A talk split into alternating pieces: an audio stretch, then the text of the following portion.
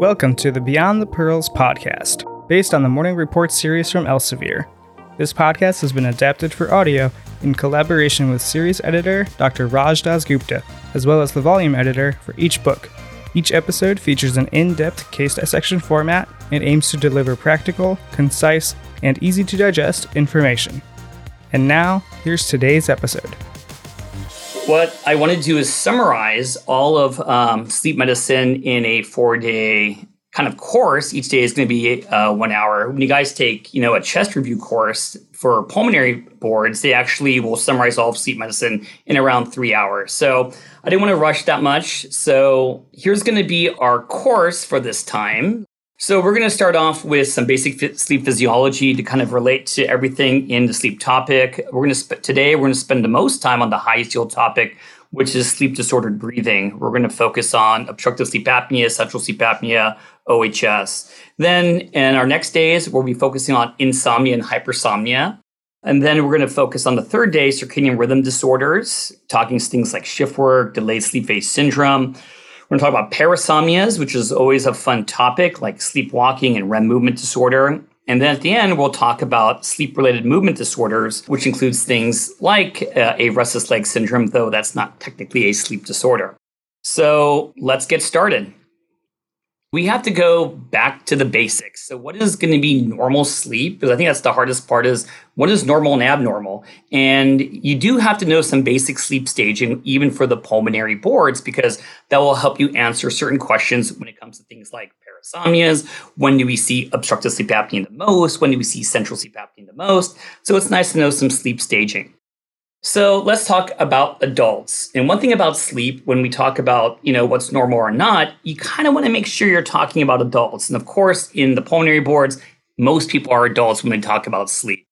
But sleep in general is divided into two main divisions. There's going to be non-REM and REM. And when we talk about non-REM sleep, there are going to be three stages. It's going to be stage N1, N2, and N3. And N stands for non-REM.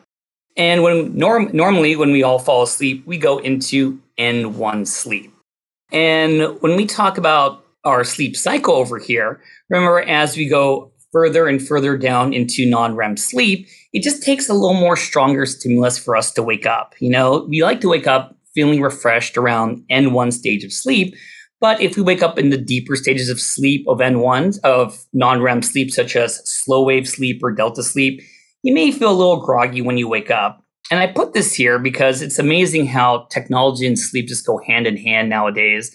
And there's always these like gadgets and things to uh, ensure us that we wake up refreshed and ready to go. And one of the things out there was actually there's these things called these uh, apps that try to, uh, based upon some algorithm, guarantee you wake up during the lighter stages of sleep so you won't feel tired by waking up in those deeper stages. And sometimes we use a terminology when you wake up in the morning groggy, like the sleepiness. We call that sleep inertia, where it just takes a while to get it going. So people thought that, hey, we'll use little apps on your phone to wake you up during these lighter stages. But the key thing is non-REM sleep, three stages. The lighter stages are N1. As you go to the deepest stage, N3, you require stronger stimulus to wake up. And N3 sleep, very, very important when we talk about feeling refreshed the next day and rejuvenating the body, both mentally and physically. So from wake, we go into the light stages of NREM. And when do we not go into non REM sleep when we fall asleep? I think of two things. I think number one, back to age, that, you know, when we're actually newborns, you know, and it's kind of interesting because a newborn's usually from birth to the third month of life.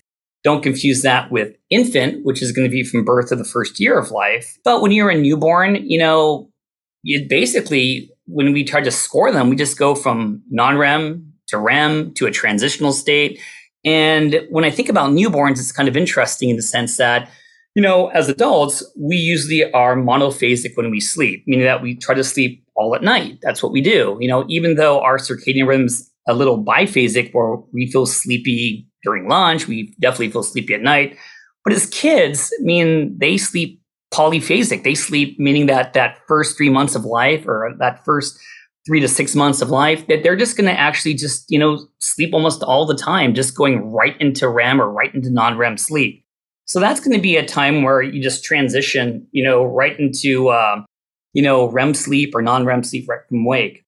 Another time where you may not go into non REM sleep is going to be narcolepsy. And we'll talk more about that in our lectures coming up. I think in a few days, where they would just fall asleep right into REM instead of the traditional falling into sleep into non REM. So REM sleep follows non-REM, and you know when we talk about how often does it occur, it occurs around four to five times per night. You can see right here in the yellow that you get four to five uh, REM cycles, and in the early parts of the night, your REM cycle could be like 10 minutes. Then as you get closer to the morning, it could be almost like 60 minutes, and that's why most of our REM is in the morning. That's why sometimes we wake up from these dreams. It's not abnormal to hear that. And there is a cycling between non-REM and REM that has a varies between uh, 70 to 120 minutes. So REM sleep in itself has two components, you know, and we call that phasic REM and tonic REM.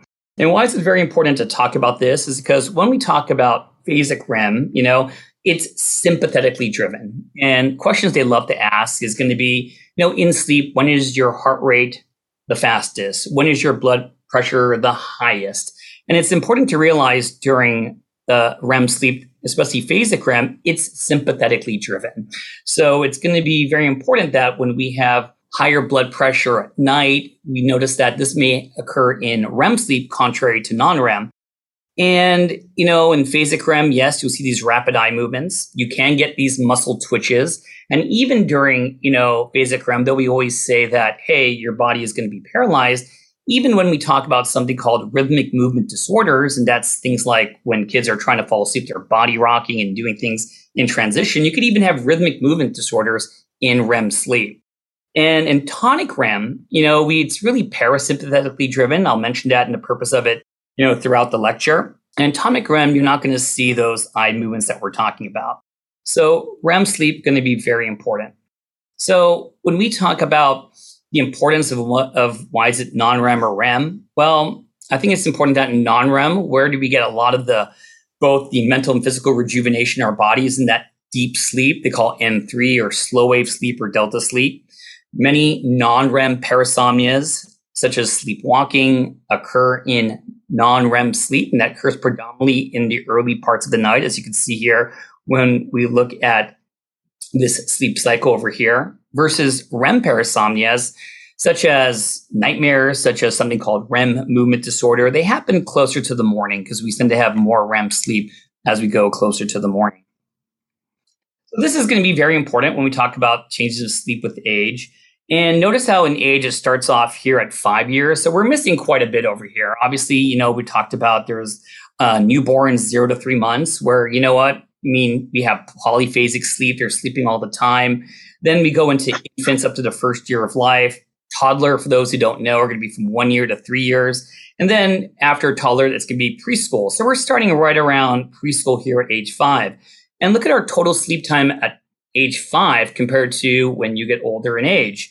And so obviously, when you look at this as a whole, the takeaway message is that total sleep time decreases look at our slow wave sleep, which is going to be N3 sleep, delta sleep. We have a lot of it when we're younger, you know, that's why we get a lot of sleepwalking and non-REM parasomnias when we're younger. We not as much as when we're older. Look at REM sleep itself, that we lose the amount of REM as we uh, get older. And there's something called WASO, wake after sleep onset. So when we're younger, we don't tend to wake up as much, but unfortunately, as we all get older. We have multiple awakenings throughout the night. We don't get enough slow wave sleep and REM sleep. And the take home message is that as all of us get older, that, hey, the, the, the need for sleep doesn't change. We all need great sleep, but do we get it? Not really for a variety of reasons. So this is why it's always important when we talk about sleep. Well, what age are we talking about? And when we're talking about the importance of non-REM and REM and why did I start to lecture with that, that remember when they talk about blood pressure and heart rate, it's always relative to what, you know? So of course your heart rate and blood pressure is going to be lower compared to when you're awake, you know I mean, when you're sleeping. But when you're in non-REM compared to awake, heart rate, blood pressure go down, respiratory rate decreases, your minute ventilation goes down. Minute ventilation is always going to be your respiratory rate times your tidal volume. Muscle tone is about the similar when you as when you're awake. And you know, when you fall asleep, there's some stability in non-REM, but there's increased vagal tone. But when we compared REM to non-REM, this is where heart rate and blood pressure increase. Respiratory rate increases a little bit. You know, minute ventilation is as tidal volume will go down, but your respiratory rate will increase. Muscle tone is absent, which is why we see things like obstructive sleep apnea the most in REM sleep. And remember, you're getting this sympathetic surge that you're not going to get in non REM that we have in REM, which is very important. So let's start talking about some sleep staging. So it is amazing how long I've been doing uh, our fellowship for. Here's our one of our first fellows over here, and here are some of our newer fellows. I think everyone sees Dr. Uh, Samani posing for the camera picture right there. So this is going to be wake. And so when we think about wake, when you're looking at a sleep study and you're looking at the EEG, that this is going to be wake eyes closed and this is wake eyes open. So when we think about wake eyes closed, you see these waves over here, and these are what we call alpha waves. And when you are awake, eyes closed, sometimes we call that a predominant posterior rhythm. And it makes sense because, you know, you're thinking about all your the occipital leads. That's really going to be focusing on what you're looking at. So you see a posterior dominant rhythm. You see a lot of alpha waves. And this is actually um, wake eyes open and it almost looks like REM. And sometimes people would say that being awake and REM are almost very similar. And you can imagine that. And I didn't look at the whole, what we call 30 second epoch. This almost looks like a rapid eye movement in itself.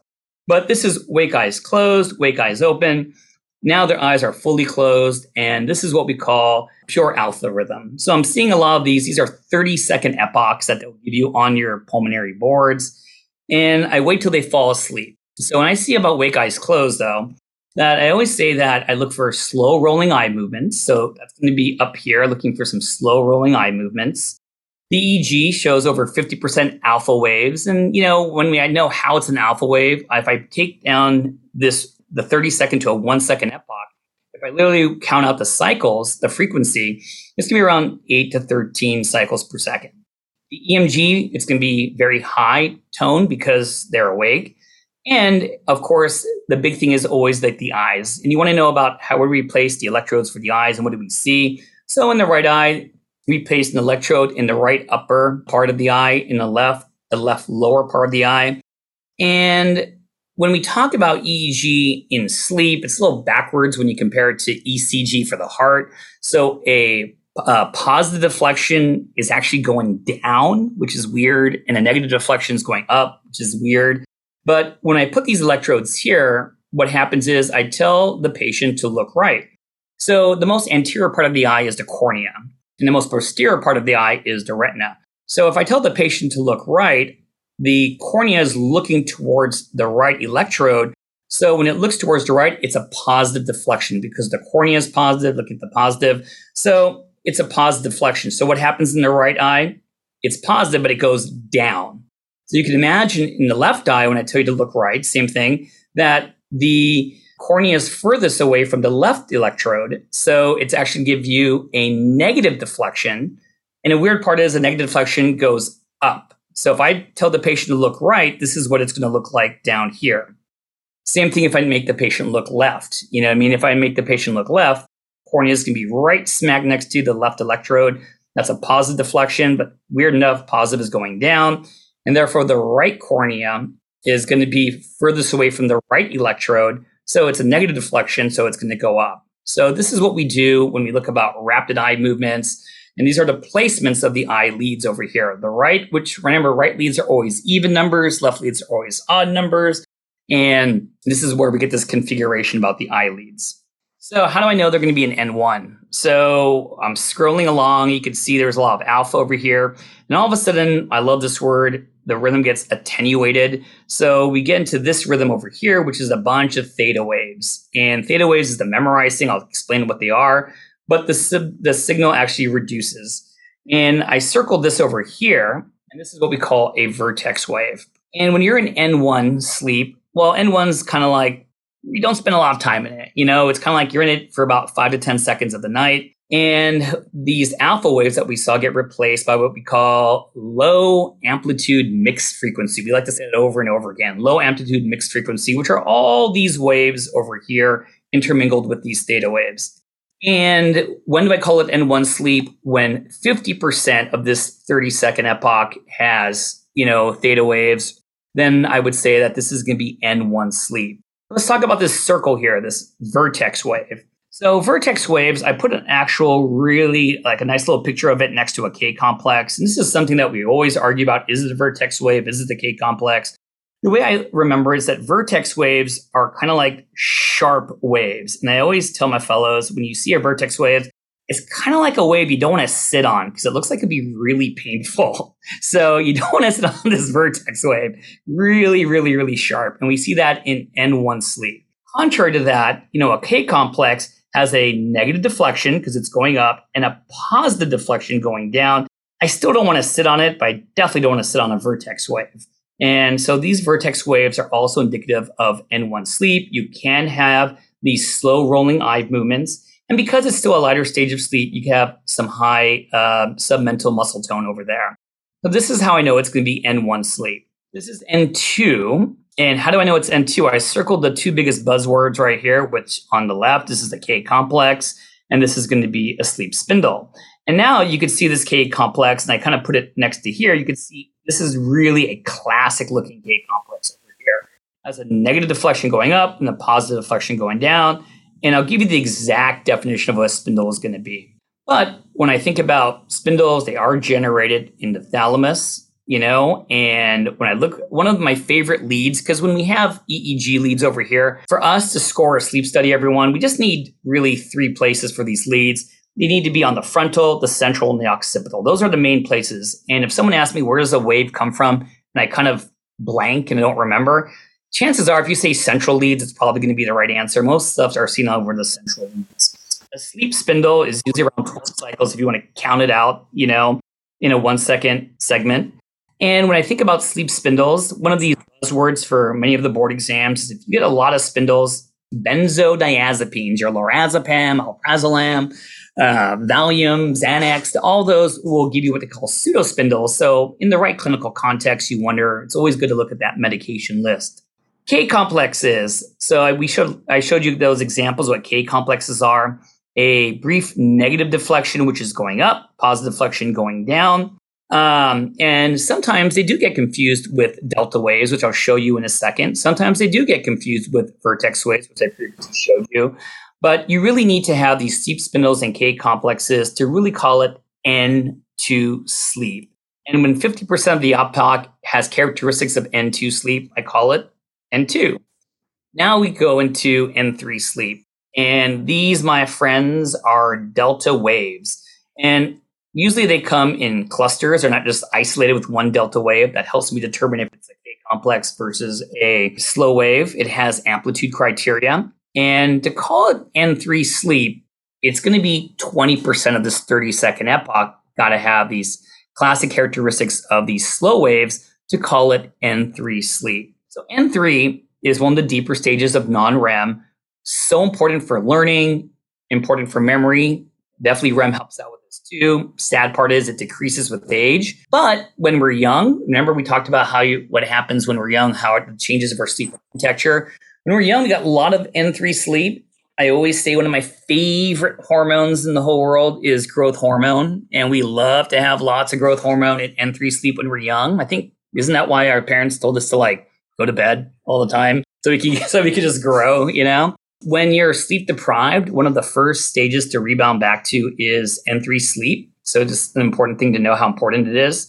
And on boards, one thing I've noticed, whether it's sleep or pulmonary boards, they love meds and what do they do to our sleep? So there are three things that love to suppress N3 sleep, and they also suppress REM also a little bit, and that's going to be benzodiazepine, alcohol, and opioids. Then the opposite is going to be what gives you more N3 sleep, and there are two things that I really put in my mind.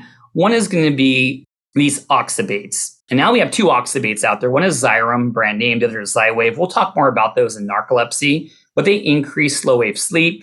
And even though we don't use a lot of lithium clinically anymore, it still seems to make every board exam, which is pretty annoying. So lithium actually increases N3 sleep. And I won't say it enough by saying one of the things that we see with lithium parasomnia wise is sleepwalking because it increases N3 sleep. So something to remember. If I want to call it delta sleep, 20% of the epoch has got to have delta waves. And of course, there's criteria for me calling it delta wave. And I mentioned already they come in clusters. Isolated I may call the K complex. There's amplitude criteria for a delta wave, 75 millihertz, and they're slow, hence the word slow wave sleep. They're 0.5 to 2 cycles. And one thing I'll mention down here for uh, Sahar and those taking the board exams is that it stinks. We've got to memorize what are the filter criteria. So usually when we talk about EEGs, it's 0.3 to 35 hertz of our filtering. Why? We've got to make sure we score these delta waves. They come at 0.5. So we set our filters at 0.3 to 35 to make sure we could score those delta waves accordingly. So let's talk about REM. So this is phasic REM because I could see these rapid eye movements over here. And I also want to give you a shot of tonic REM, but you couldn't call this tonic REM unless you saw phasic REM.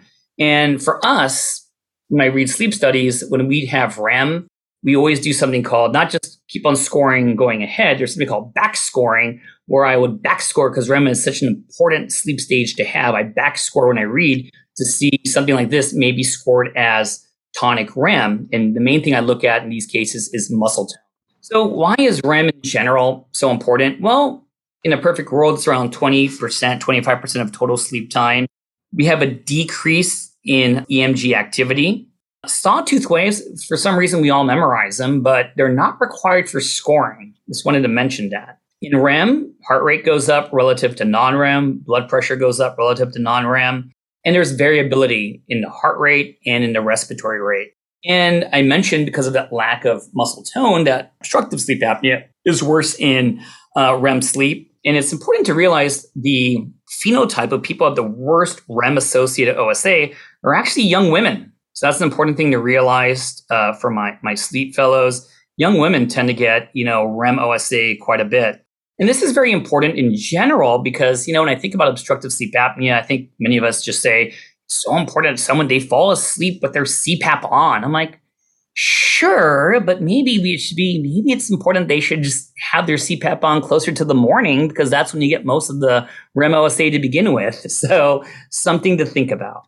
And when we talk about things that affect REM sleep, think about antidepressants, things that suppress REM. In fact, no one uses this, but MAOIs suppress REM the most of all these antidepressants. And of course, we don't use MAOIs for a lot of reasons, including you have to watch your diet. No one likes watching their diet. If you are MAOIs, what is it? You can't drink wine or eat cheese because of tyramine and you get that crisis. Well, that kind of stinks, you know? But TCAs, SSRIs, and SNRIs all suppress REM. Another important thing is that SSRIs and SNRIs prevent atonia. That means in REM sleep, we lose muscle tone to protect us. You want to be paralyzed in REM, but SSRIs and SNRIs prevent that loss of muscle tone, which you want. And that's why when there are disorders such as REM movement disorder, that we always want to look at that medication list and see if they're on these types of medications in my yellow box down here, there's something called REM density, and a lot of my sleep fellows are like, "What is REM density?" So when you have a 30 second epoch, when you see more of these rapid eye movements in a 30 second epoch, that's called an increased REM density, and you see that in that phasic REM. So with that being said, let's talk about some cool neuroscience for the board exams. So when we talk about sleep, everyone, you know, to an extent, to an extent, sleep is kind of the same thing like coma, except we tend to wake up from sleep. Uh, well, how does sleep work? Well, there are going to be definitely specific areas in the brain that will secrete very specific neurotransmitters, and there's a balance between that wake and sleep, and we'll go over that in detail. But one thing I just can't say enough of is that when we talk about, you know, sleep and wake, that our hypothalamus really is geared towards sleep. So when you damage your hypothalamus, man, you're going to have nonstop insomnia. And our brainstem is really geared towards wake, and our brainstem will always send signals towards our cortex. So if you mess up someone's brainstem, wow, they're just going to be hypersomnolent for quite a while. So you can think about hypothalamus for sleep, brainstem for wake. And when we talk about, well, what really initiates us falling asleep, well, sleep is going to be really governed by two processes. It's called the homeostatic drive, which is going to be process S, and then the circadian drive, which is process C. So, what is the homeostatic drive? It just basically means the more that you stay awake during the day, the more you want to sleep at night. And what really drives this is going to be adenosine. So, as adenosine builds up during the day, that really, really makes you want to fall asleep. And how do I understand this? Is that adenosine is literally the adenosine that's part of ATP, adenosine triphosphate. And you can imagine as your day progresses and you're working and doing things that your each cell in your body needs energy and you're just breaking down that ATP. So what builds up? Adenosine. So it makes sense. The more you work, more AT, more adenosine is building up and the more sleepy you're going to get. And one of these key buzz pearls for everyone's boards is always going to be, hey, how does caffeine work? Because as you can tell, I'm drinking my coffee right now. And I'm sure other people are too. And the way caffeine works, it actually inhibits adenosine. So that's a cool little tip for the boards is how does adenosine or caffeine work? So you have your homeostatic drive going up. The next thing is going to be your circadian drive. We call that process C. And in humans, we feel, you know, the need to sleep twice during the day, once around like noon to 2 p.m., you know, and the other is going to be at night. And our circadian rhythm is around 24 hours. It's around 24 hours, but there's always a plus or minus. So, what is that plus or minus? It's going to be called tau. But most of us, our circadian rhythm is like 24.2 or something. And it's so much easier for us to stay awake during the night than go to bed early. And I think most of us can kind of relate to that. So, what entrains us, this circadian rhythm that we have to wake up in the morning and go to bed at night, it's going to be influenced by different stimuli. And these stimuli go by the name Zeitgebers. And the most important external stimuli is light. And that's why people used to say that Zeitgebers kind of rhymes with light givers. So maybe that's going to be the most important thing that entrains our circadian rhythm. If they were to ask you what is the pacemaker of sleep, well, we know the pacemaker of the heart is the sinoatrial node. The pacemaker of sleep is the SCN, which is the suprachiasmatic nucleus. And that's going to receive input from your eyes, especially the retina. And in the retina, there are two types of receptors. You have what's called photoreceptors, and those are going to be your rods and cones, you know, cones for color and central, rods for black, uh, for nighttime vision, more in the periphery.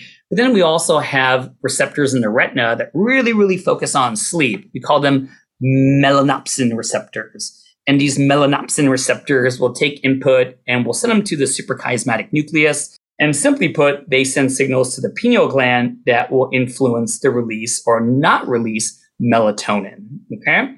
So when we talk about how do you sleep, it's when your homeostatic drive has a high pressure to sleep as you've been awake for a long time, and your circadian rhythm is dipping down to sleep because you're tired. So when you have a high pressure to sleep and your circadian rhythm says sleep, that just makes you want to initiate sleep. And when does this usually perfectly overlap in a perfect world? Probably around 10 p.m. at night for most people. So that's how we sleep. Thank you for listening to the Beyond the Pearls podcast from Inside the Boards. This podcast is executive produced by Christopher Breitigan and Dr. Patrick Beeman. This podcast is intended for educational purposes only and is not medical advice. Ars longa, vita brevis.